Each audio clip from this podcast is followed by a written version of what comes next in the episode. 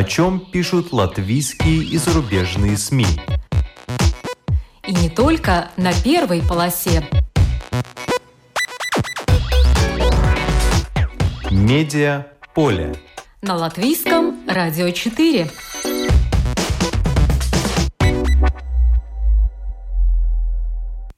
Здравствуйте! Вас приветствует Марина Ковалева. В эфире программа «Медиаполе». Расследование войны в Украине. Год спустя глобальная сеть журналистов-расследователей пригласила четырех журналистов, чтобы они рассказали о самых ярких материалах своих изданий, созданных в год войны. Я решила заострить ваше внимание на четырех из представленных тем – Запад запретил продавать в Россию комплектующие для производства вооружений, но Россия их все равно успешно покупает. Важные истории. Кто направляет шахеды на украинские дома? Иранский след. Наши гроши Львив. Хлопок. Карта российских военных объектов в Крыму. Крымский центр журналистских расследований. Трагедия в Буче не инсценировка. Материал команды визуальных расследований «Нью-Йорк Таймс». Об этом сегодня в «Медиаполе». «Медиаполе» на латвийском «Радио 4».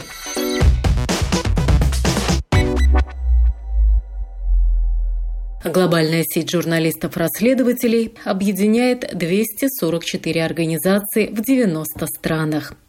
Тысячи журналистов трудятся день и ночь, чтобы выводить мерзавцев на чистую воду. Годовщине полномасштабного вторжения глобальная сеть журналистов пригласила четырех журналистов, чтобы они в онлайне на весь мир рассказали о том, что им удалось вскрыть, связанное с войной в Украине – Полностью видео этой встречи выложено на странице глобальной сети журналистов-расследователей в Фейсбуке и на YouTube-канале этой организации. Говорили на английском, но есть синхронный перевод на русский, можете послушать. Я же предлагаю сейчас вашему вниманию фрагменты о некоторых расследованиях. Начну, пожалуй, с материалов важных историй – когда-то я уже рассказывала, что когда в России стало работать уже реально опасно, Роман Анин с Олесей Шмагун для ведения профессиональной деятельности местом прописки выбрал Латвию. Было это в 2020 году.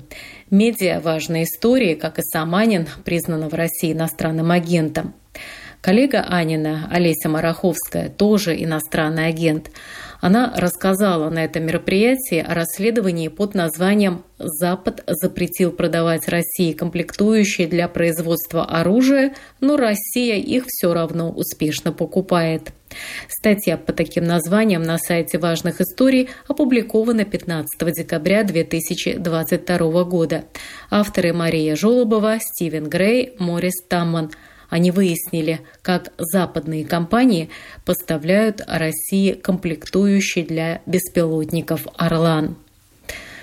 «Орлан-10», российский дрон, работает на иностранной микроэлектронике.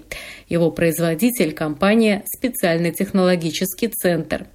Находится эта компания под санкциями, поэтому она сама, конечно, не может закупать комплектующие – но есть посредники в США, Китае и в России, которые помогают ей обходить ограничения. Например, российский посредник SMT iLogic. Его закупки с 2017 года возросли в 10 раз и в 2022 составили, по данным таможенных деклараций, 22 миллиона долларов.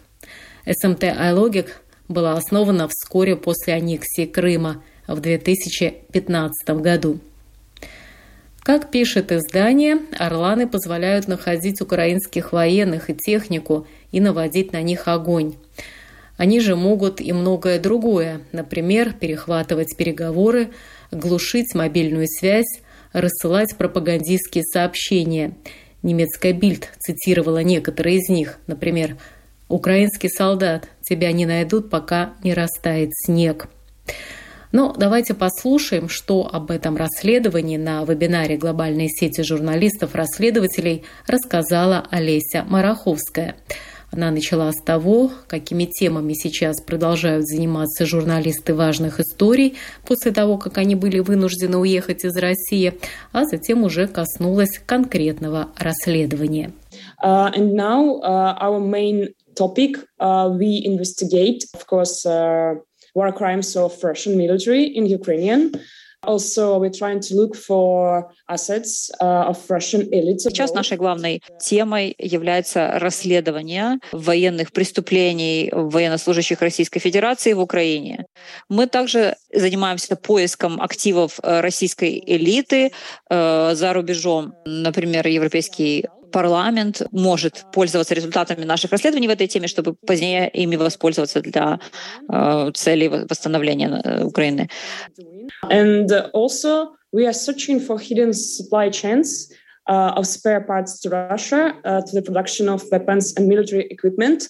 Мы также э, ищем варианты э, скрытых э, элементов цепи поставок запчастей для производства российских вооружений. Э, как происходит вот эта цепь поставок для российских э, видов э, вооружения. Of components, which Russia used... Здесь мы можем увидеть, собственно, те запчасти, которые Россия использует для того, чтобы производить Орланы. Орланы — это беспилотники. Orlan drones, it's uh, like a, it's like a, the eyes and ears of the Russian army. They make it possible to detect Ukrainian soldiers and equipment and direct fire at them. Ну, знаете, это как вот глаза и уши российской армии. Они позволяют э, определять, где находятся украинские солдаты, оборудование, и после этого стрелять по ним. Помимо этого, можно использовать эти беспилотники тоже для того, э, чтобы еще какие-то пропагандистские сообщения тоже доставлять. И перехватывать информацию. И как нам сказал военный эксперт, в феврале 2022 года у России было где-то около полутора тысячи орланов. И как мы поняли, во время войны России удавалось продолжать закупки запчастей для производства этих орланов. И мы нашли цепочку. Питерская компания, Центр специальных технологий, который занимается производством орланов, uh, Основан он был в 2001 году. На сегодняшний год эта компания в основном занимается орланами. И как нам сказал человек из этой компании, очень высокий спрос на орланы, поэтому нет времени и ресурсов, чтобы заниматься производством чего бы то ни было еще. Поэтому спрос на самом деле даже превышает то, что они могут произвести. И эта компания. А, российская, но было еще три посредника. Российский — это СМТ, это большой поставщик. Например, с января по май 2022 года 1.4 billion rubles uh, worth of supplies from закупок э, произошло практически на 1,4 миллиарда рублей. И очень большое количество запчастей этой компании были закуплены из США, Китая, Швейцарии. Китайский посредник Asia Pacific Links поставил на 12 миллионов долларов запчастей российскому получателю. И эта компания эти запчасти тоже закупала в США и Швейцарии.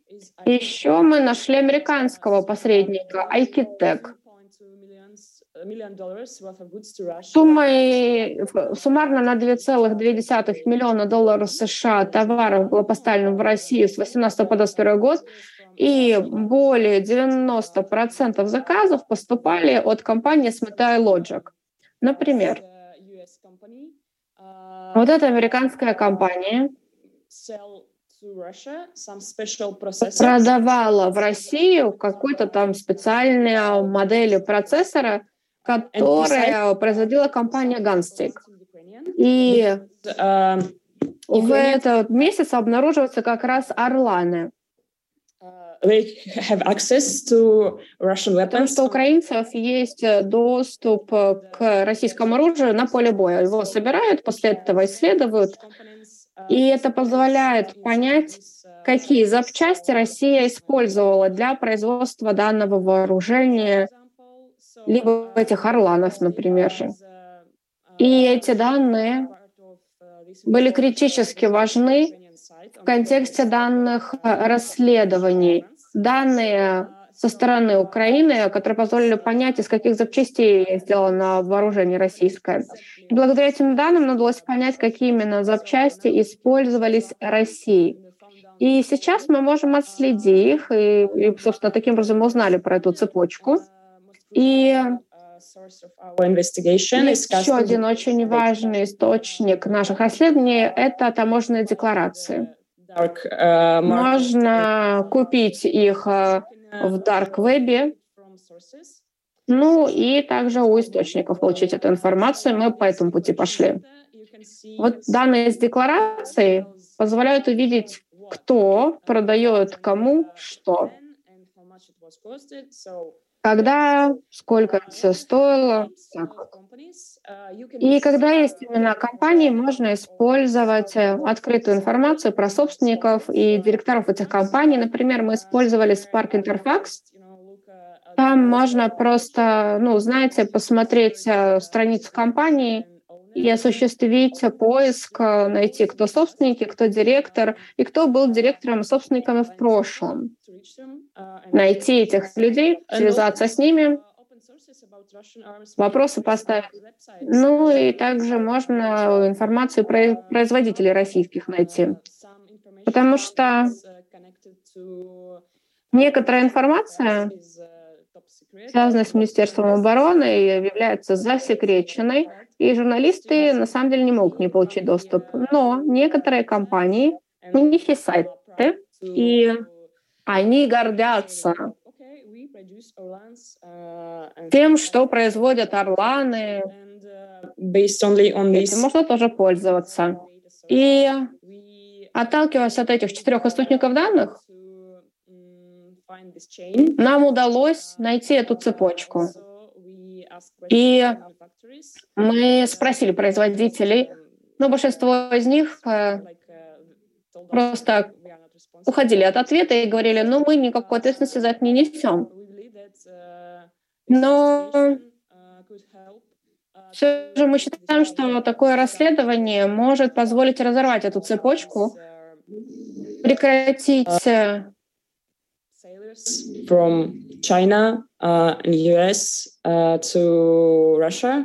So, and uh, we believe that uh, it could help uh, stop the producing Orlans and um, like. Очень прекратить производство орланов. И, как я уже сказала, потому что эти орланы — это как глаза и уши российской армии.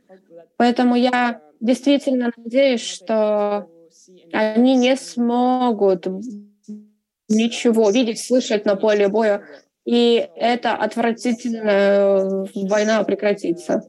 Это расследование провела моя прекрасная коллега Мария Жолобова и коллеги из Reuters. Мы надеемся, что власти Китая и США обратят на это внимание и смогут разорвать эту цепочку. And uh, we just uh, hope it will make some sense to authorities from China and uh, US to stop uh, this chain, to break this chain. Это расследование было опубликовано 15 декабря 2022 года, а 25 января 2023 последовало продолжение. Статья под заголовком «Запад запретил продавать России комплектующие для производства оружия, но Ростех их успешно покупает». В этой статье рассказывается уже о том, как Ростех закупает на Западе компоненты для систем радиоэлектронной борьбы, которые разрушают украинскую оборону. В этом расследовании упоминается, например, российская компания ВМК, один из крупнейших поставщиков электронных комплектующих в Россию. Только за прошлый год она получила из-за рубежа комплектующих на 43 миллиона долларов, в основном продукцию трех американских компаний, а клиент у ВМК по сути один – это главный российский производитель оружия – Ростех. Система радиоэлектронной борьбы глушит каналы связи противника, системы наведения могут подавлять каналы управления и передачи данных между оператором и дроном, спутниковую навигацию. В статье приводится любопытный факт. Эксперты Королевского института оборонных исследований изучили 27 типов российского оружия, найденного на поле боя в Украине, и обнаружили там 450 видов электронных компонентов иностранного производства. 317 из них были изготовлены американскими компаниями. О трехуровневой цепочке поставщиков подробно в статье на сайте важных историй. Медиа поле. На латвийском радио 4.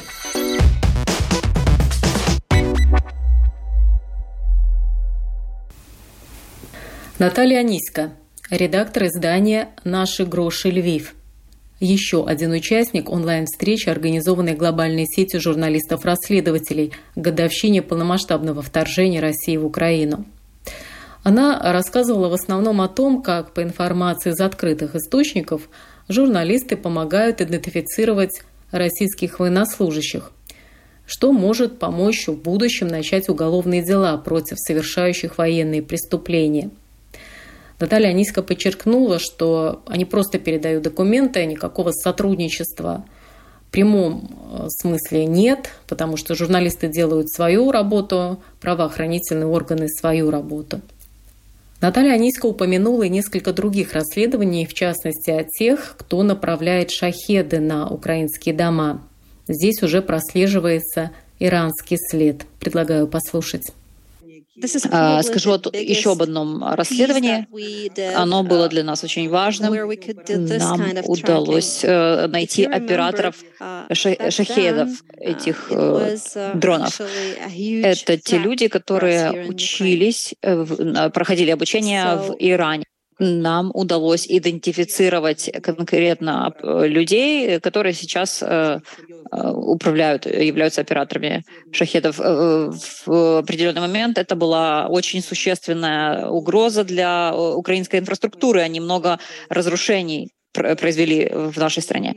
Нам удалось обнаружить, что они проходили обучение в Иране, и достаточно долгое время не признавала Россия э, того, что это иранские дроны, но вот мы э, узнали, на какой базе проходили обучение эти люди в Иране, и нам та, также удалось это найти, обнаружить по открытым источникам. They spend, I think, uh, I believe, uh, a few weeks at that military base, and a base, and again, we were able to collect all of this information from the open sources на сайте издания «Наши гроши Львив».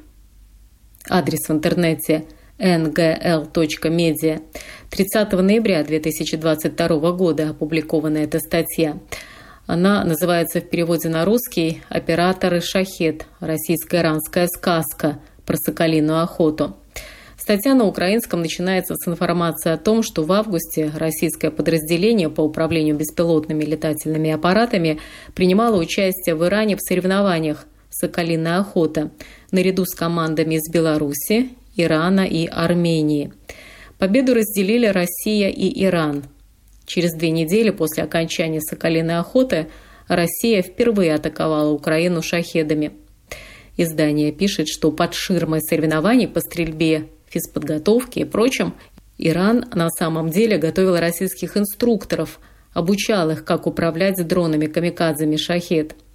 Журналисты украинского расследовательского медиа «Наши гроши Львив» выяснили, кто эти операторы дронов. Они даже вышли на их родственников. Фотографии опубликованы на сайте медиа. Кроме того, автор статьи Елизавета Чип выложила свой материал на YouTube-канале «Слідство Инфо». Предлагаю вам послушать небольшой фрагмент. Соколиная охота Так називаються російські змагання операторів військових дронів. Ми проаналізували фото і відео з останніх перегонів і виявили, що влітку під прикриттям цих змагань іранські спеціалісти могли тренувати росіян, як користуватися їхніми шахедами. Так, саме тими шахедами, якими росіяни нищать нашу енергетику. Ми також встановили особи російських військових, які запускають ці дрони, і ймовірно причетні до вбивств українців та руйнувань наших міст. Привіт! Мене звати Єлизавета Чіп, і сьогодні я вам розповім про росіян, які вже декілька місяців поспіль запускають іранських дронів вбивць. Всі вони з міста Коломна, де знаходиться головний російський військовий центр безпілотної авіації. З одним з них нам навіть вдалося поспілкуватися телефоном. Отже, перший росіянин, якого іранці вчили керувати шахедами, 36-річний Сергій Созінов з міста Коломна. Він сам запостив фото з Кашану у своєму ВКонтакті. Созінов людина спортивна. На його сторінці у соцмережі чимало світлин з марафонів та змагань. До телефону Сергія прикріплені дві електронні пошти, одна з яких дозволила нам встановити його колишню адресу підмосковний Нарофомінськ, де дислокується 4-та Кантемирівська дивізія. Ймовірно, свого часу Созінов завідував там фізичною підготовкою. А бійці Кантемирівської дивізії є постійними учасниками армійських ігор. У соцмережах Созінова та його дружини чимало фото з цих змагань. Ми подзвонили Созінову із питанням про Іран, але коли він почув про що розмова, одразу кинув слухавку. Алло. Алло, Сергей, почему вы бросили трубку? Что вам от меня надо? Uh, у меня есть к вам несколько вопросов. Вы есть военнослужащим 924-го центра беспилотной авиации Минобороны РФ. И вы есть участником дронного терроризма Украины. Собственно, поэтому я вам и звоню. Это был фрагмент расследования украинской журналистки Елизаветы Чип, операторы «Шахет. Российско-иранская сказка» про соколиную охоту. Медиа поле. На латвийском радио 4.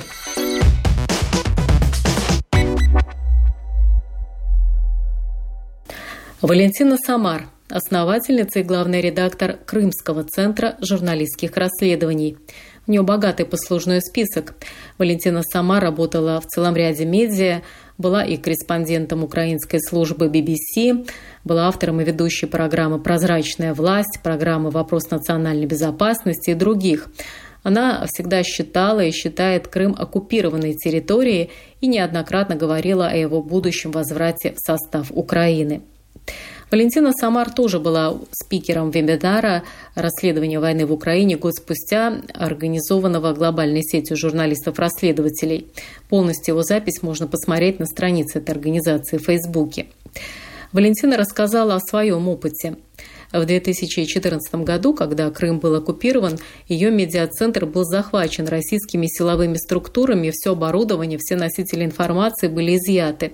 Стал тогда вопрос, уезжать или остаться. Журналисты Крымского центра журналистских расследований решили остаться, но работать в более тесной связке с международными журналистами и напрямую со своими источниками. Они научились работать с разными сим-картами, прятать гаджеты, чтобы их не изъяли во время проверок, которым в Крыму на улице может подвергнуться любой человек в любое время. И они продолжают делать расследования. Об одном из них Валентина Самар и рассказала. «Хлопок», так оно называется. Люди, рискуя своей жизнью свободой, помогают нам создавать очень важные спецпроекты. Один из них я хотела бы вам показать. Мы называем его на украинском, это называется здесь может быть хлопок. Это один из мемов, который породила эта война на русском языке. Хлопок як хлопок, да? без знакового ударения может быть э, хлопок. А на украинском это будет бавовна, cotton на английском. Это мем, который получился, и, собственно, он и породил это, это название. Что мы сделали? Мы прошлись по всему Крыму, мы взяли все города, все регионы Крыма и показали, где у них э, находятся военные объекты Российской Федерации. Э, дело в том, что а российские военно-морские базы даже до этого не были локализированы. И военные подразделения этой базы, формирование техника, оборудование, практически разбросаны по всему Крыму, в каждом городе, в каждом порту, в горах, э, в степи, где угодно. И это все легальные военные цели для вооруженных сил Украины. Но рядом с этими объектами живут наши граждане, украинцы которые в опасности из-за этого. И для того, чтобы их обезопасить, мы просто показали на карте, на картинках, да где угодно, чтобы они знали об этих объектах и держались подальше от них, потому что все они являются легальными военными целями для э, украинских военных. И хлопок может случиться в любом городе. И э, Евгений Лешак является автором данного проекта. Он пошел защищать нашу страну, потому что он был резервистом, лейтенант, командир минометного подразделения. Он ранен, лечится в госпитале Бундесверу, и во время лечения он создал вот этот проект. И не можно пользоваться для того, чтобы его создать, мы, конечно, использовали весь инструментарий, который только можно. Синта, разведка, верификация тех либо иных данных э, людьми на месте. Это, конечно же, спутниковые снимки, карты, и самое главное, это, конечно, верификация от наших людей, которые тоже присылали фотографии, присылали свои карты. Материалы Крымского центра журналистских расследований публикуются и на русском языке тоже на сайте investigator.org.ua. Здесь, например, выложен цикл материалов о том, как ФСБ фальсифицирует дела о международном терроризме, похищая и пытая гражданских жителей оккупированного Юга и Крыма. Фактически все они фабрикуются управлением ФСБ в Крыму, утверждает их здание – которая работает и на новых оккупированных территориях Юга.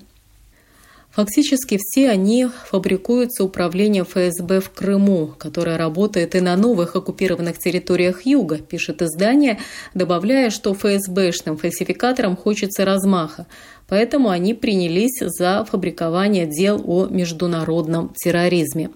Санкция статьи 361 Уголовного кодекса Российской Федерации предусматривает наказание лишением свободы от 10 до 20 лет и даже пожизненно. У всех попавших под этот каток украинцев почти одинаковая история. Первоначально они были похищены российскими военными, затем их держали в подвалах захваченных админ зданий в Херсоне, морили голодом и по-другому издевались, требуя признаний в преступлениях, которых они не совершали. А затем вывезли в Крым, где держат в специальном блоке СИЗО в Симферополе, или вывезли в изолятор Лефортово в Москве за семью замками без связи с родными. Другие расследования и новости из оккупированного Крыма на сайте investigator.org.ua. Медиа поле на латвийском радио 4.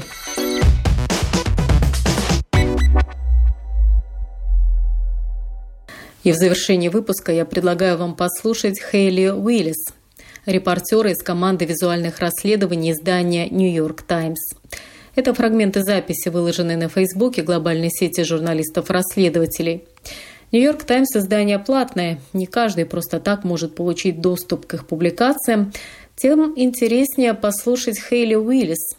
Она рассказывает буквально пошагово, как она и ее коллеги, журналисты, доказали, что произошедшее в Буче – это не инсценировка, и что лежащие без движения люди вовсе не актеры, как уверяли распространители фейков, и что тела лежали в Буче несколько недель, вопреки заявлениям России. I am going to talk through some reporting that my team has done investigating what could amount to war crimes and crimes against humanity in Ukraine, particularly in, in Bucha. Я буду сегодня говорить про чем занималась моя команда когда мы расследовали преступления против человечности в Украине, в частности, в Буче. Мне кажется, многие из вас в курсе, следили за этим делом. Это прямо вот э, рядом с Киевом, когда где-то месяц под оккупацией этот город находился, под оккупацией россиян, после того, когда они ушли, были очевидны очень э, доказательства того, что они там осуществляли какие-то зверства. И очень так коротко, несколько слов про команду визуальных расследований. Мы команда, которая занимается традиционной репортерской деятельностью, то есть работаем на месте. Об этом я тоже расскажу чуть погодя. Мы общаемся с источниками, опрашиваем членов семей, но это мы сочетаем с цифровыми техниками. Синтез использования открытых источников, э, использование информации в открытом доступе, в частности, когда мы пишем про какие-то дела, э, когда нам сложно на место попасть или когда боятся источники с вами общаться вот в таких ситуациях. Мы достаточно долго освещали ситуацию в Украине, писали о разных вопросах, мы писали про американских военных, э, про работу полиции, про протесты. Но последние полтора года в основном пишем об Украине. Я очень рада, что у меня есть замечательные коллеги э, из Украины, которые с нами занимаются созданием таких репортажей. И хочу сейчас рассказать немножечко про нашу работу, которую мы делали по Буче. Да. Пример видео которое мы увидели в интернете, в Телеграме, в Твиттере после того, когда российские силы ушли из Бучи в конце марта, начале апреля прошлого года.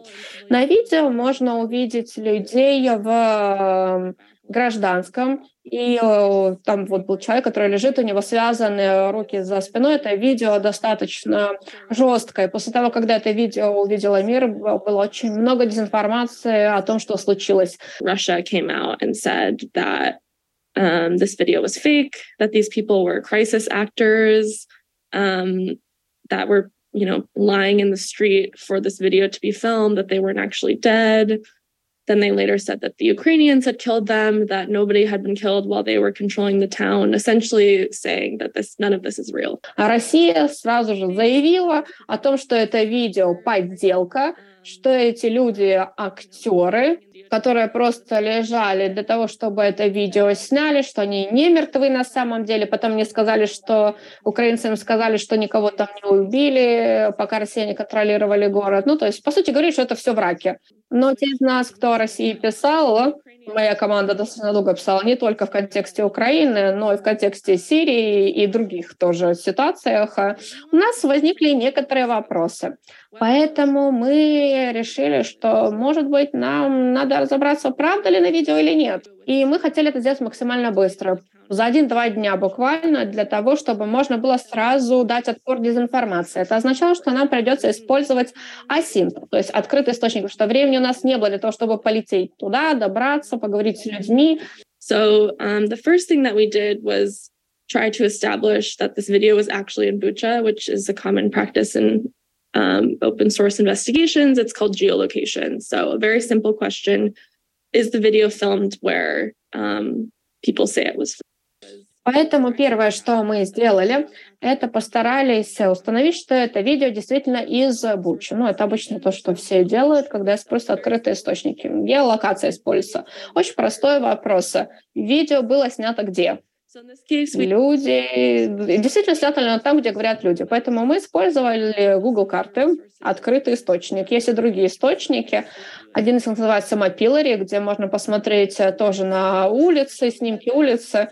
Понятно дело, что надо намного больше времени для того, чтобы проверить отснятый материал. Но по сути, мы сопоставили то, что на Google картах есть, и то, что мы видим на видео. Вот это позволило нам установить то, что это видео действительно было снято в Буче. То есть это первый вопрос закрыт. Где было снято видео? И следующий вопрос, более важный. Когда убили этих людей, и убили их тогда, когда Россия контролировала город. Потому что Российское Министерство обороны очень много выпускало заявлений в Телеграме, в других каналах, и говорил о том, что не было никакого насилия, пока россияне контролировали город, и что они из Бучи ушли 30 марта, то есть прям дату нам даже точную дали, когда они из города отошли. И сказали, что до 30 марта никакого не было. И ну и вот мы проверяем эту гипотезу, правду они говорят или нет. Для того, чтобы это сделать, надо было разобраться, когда этих людей убили. И мы использовали спутниковые снимки. Несколько моих коллег уже говорили, собственно, тоже о спутниковых снимках. В данном случае мы использовали Maxar, это компания, которая занимается спутниковыми сообщениями, мы с ними работаем, запросили у них фотографии из Бучи для того, чтобы мы смогли проанализировать все. Вот пример. И это изображение с конкретной улицы, которую вы видели на видео. И это изображения, которые были сняты на протяжении марта, то есть пока Россия контролировала город. Если посмотреть на изображение, то можно увидеть, вот здесь мы увидели, тут, по сути, знаете, такие темные точки. И э, мы подумали, что, наверное, это те люди, которые были убиты. И э, что стоит тут отметить? То, что были вот эти вот темные точки, и они появились, когда Россия контролировала город. До этого их там не было. И где-то еще вот марта 5 они появились, и потом вот на протяжении нескольких недель они там были. И, как сказала сама Россия, до 30 марта они не выводили войска из Бучи. То есть э, люди появлялись э, на улицах во время оккупации. И вот еще один пример до и после. До оккупации, до февраля, и вот март, 19 э, марта, пока Россия контролировала город. Нам надо, э, конечно, все равно подтвердить, что это тела. Понятное дело, что здесь не очень качественная фотография. Может быть, что, ну, не знаю, может быть, там эм, какие-то просто жженные участки земли после артиллерийского удара. Поэтому мы использовали разные визуальные источники для того, чтобы сравнить все. Что мы делали?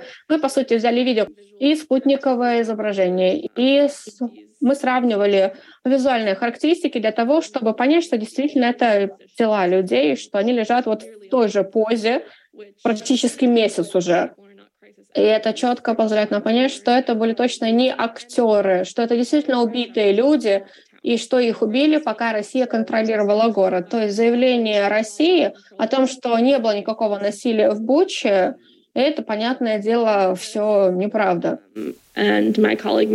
Мы сделали вот это, и коллега Малаки Браун очень много работал. И после того, когда это все опубликовали, история была очень короткая. Там, по сути, было сказано, что заявление России вранье, включая эту информацию, которую я только что показала. И сейчас важно подчеркнуть, что на какой вопрос не ответило это расследование? Каким образом эти люди умерли? Как именно? Кто именно их убил? И кем они были? И это были те вопросы, которые, по нашему мнению, были очень важны. На них нужно было дать ответ после того, когда мы э, вот опубликовали короткую статью э, и опровергли дезинформацию. Поэтому мы продолжили практически месяц писать об и несколько моих э, коллег, одна из Украины, Маша, они практически недели, даже месяца в Буче были оттуда, вещали. И я несколько коллег, э, которые работают в визуальной команде, в команде визуальных расследований, расследований работали в Нью-Йорке и старались ответить на вопрос, который были у нас не закрыты.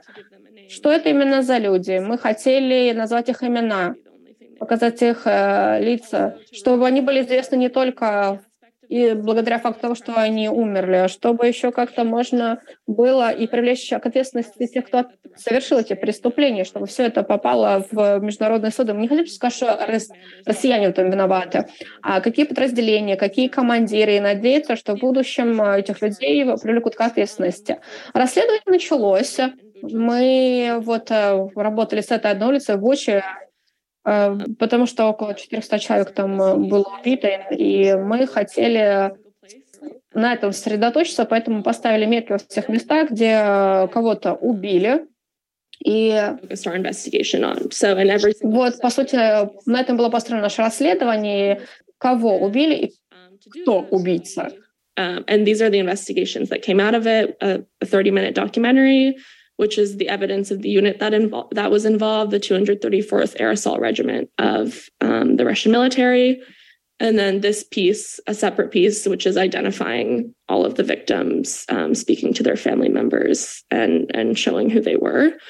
И вот, собственно, расследование, которое мы по итогу получили, документалка на 30 минут, и она показывает нам как раз это подразделение российских вооруженных сил, и вот отдельный тоже материал, который показывает всех жертв.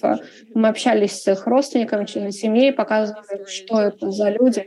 Для того, чтобы подготовить материал, хочу показать, как мы собрали доказательства. How important it was to be both in the field and doing the OSINT reporting in this case. So our field reporters obviously were going around speaking to people, interviewing witnesses, but they were also collecting um, CCTV footage from homes in the area. Насколько важно было, чтобы кто-то был на месте и чтобы кто-то работал с открытыми источниками. Наши репортеры на месте общались с людьми, Э, брали интервью у свидетелей, но и собирали при этом э, видео с э, камер наблюдения частных, и после этого мы смогли проанализировать этот снятый материал в Нью-Йорке.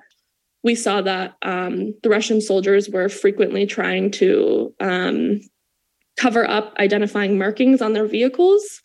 Um, but we found four vehicles where they did not do that very well and were able to identify the numbers and markings on the vehicles.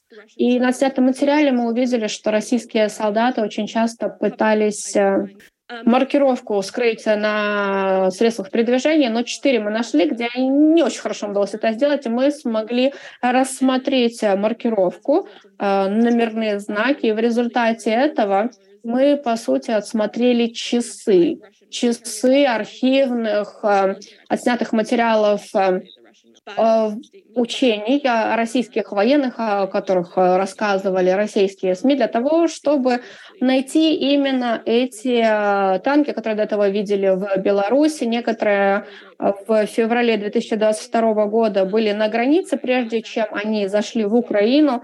И для того, чтобы обнаружить именно вот э, те средства передвижения, которые мы видели в Буче, это позволило нам определить подразделение в результате и позволило нам понять, э, каким подразделениям они принадлежат, и они относятся к одному и тому же полку. At the border in Belarus back in February 2022, right before they were deployed into Ukraine, um, to identify the exact vehicles that we saw in Bucha, and that led us to the units. So then we were able to um, investigate which units these vehicles belong to, and all of these vehicles belong to the same unit, the 234th Air Assault Regiment. Um, so that's an example of the field work and the open source work and how it came together to, to answer the questions that we had. Поэтому вот э, пример того, как работали у нас на месте наши коллеги, а мы работаем с открытыми источниками для того, чтобы ответить на вопросы, что произошло, и можно посмотреть полную документалку для того, чтобы увидеть большее количество э, доказательств, э, другие техники, понять использование телеграм-ботов, определение людей, и я хочу вас призвать почитать этот материал о, о жертвах. And I also would really encourage you to read the piece identifying the victims. Если вы хотите не только услышать, но и увидеть, как сопоставляли снимки и прочее, можете посмотреть запись этого вебинара на странице глобальной сети журналистов-расследователей в Фейсбуке. Там есть русский перевод. Хелли выступала последней. Там же есть ссылки на две статьи в «Нью-Йорк Таймс», о которых она говорила – вот так трудятся журналисты, проливая свет на темные страницы нашей истории. Будем верить, что в мире будет больше света. Программу подготовила и провела Марина Ковалева. Спасибо за внимание. О чем пишут латвийские и зарубежные СМИ? И не только на первой полосе. Медиа поле. На латвийском радио 4.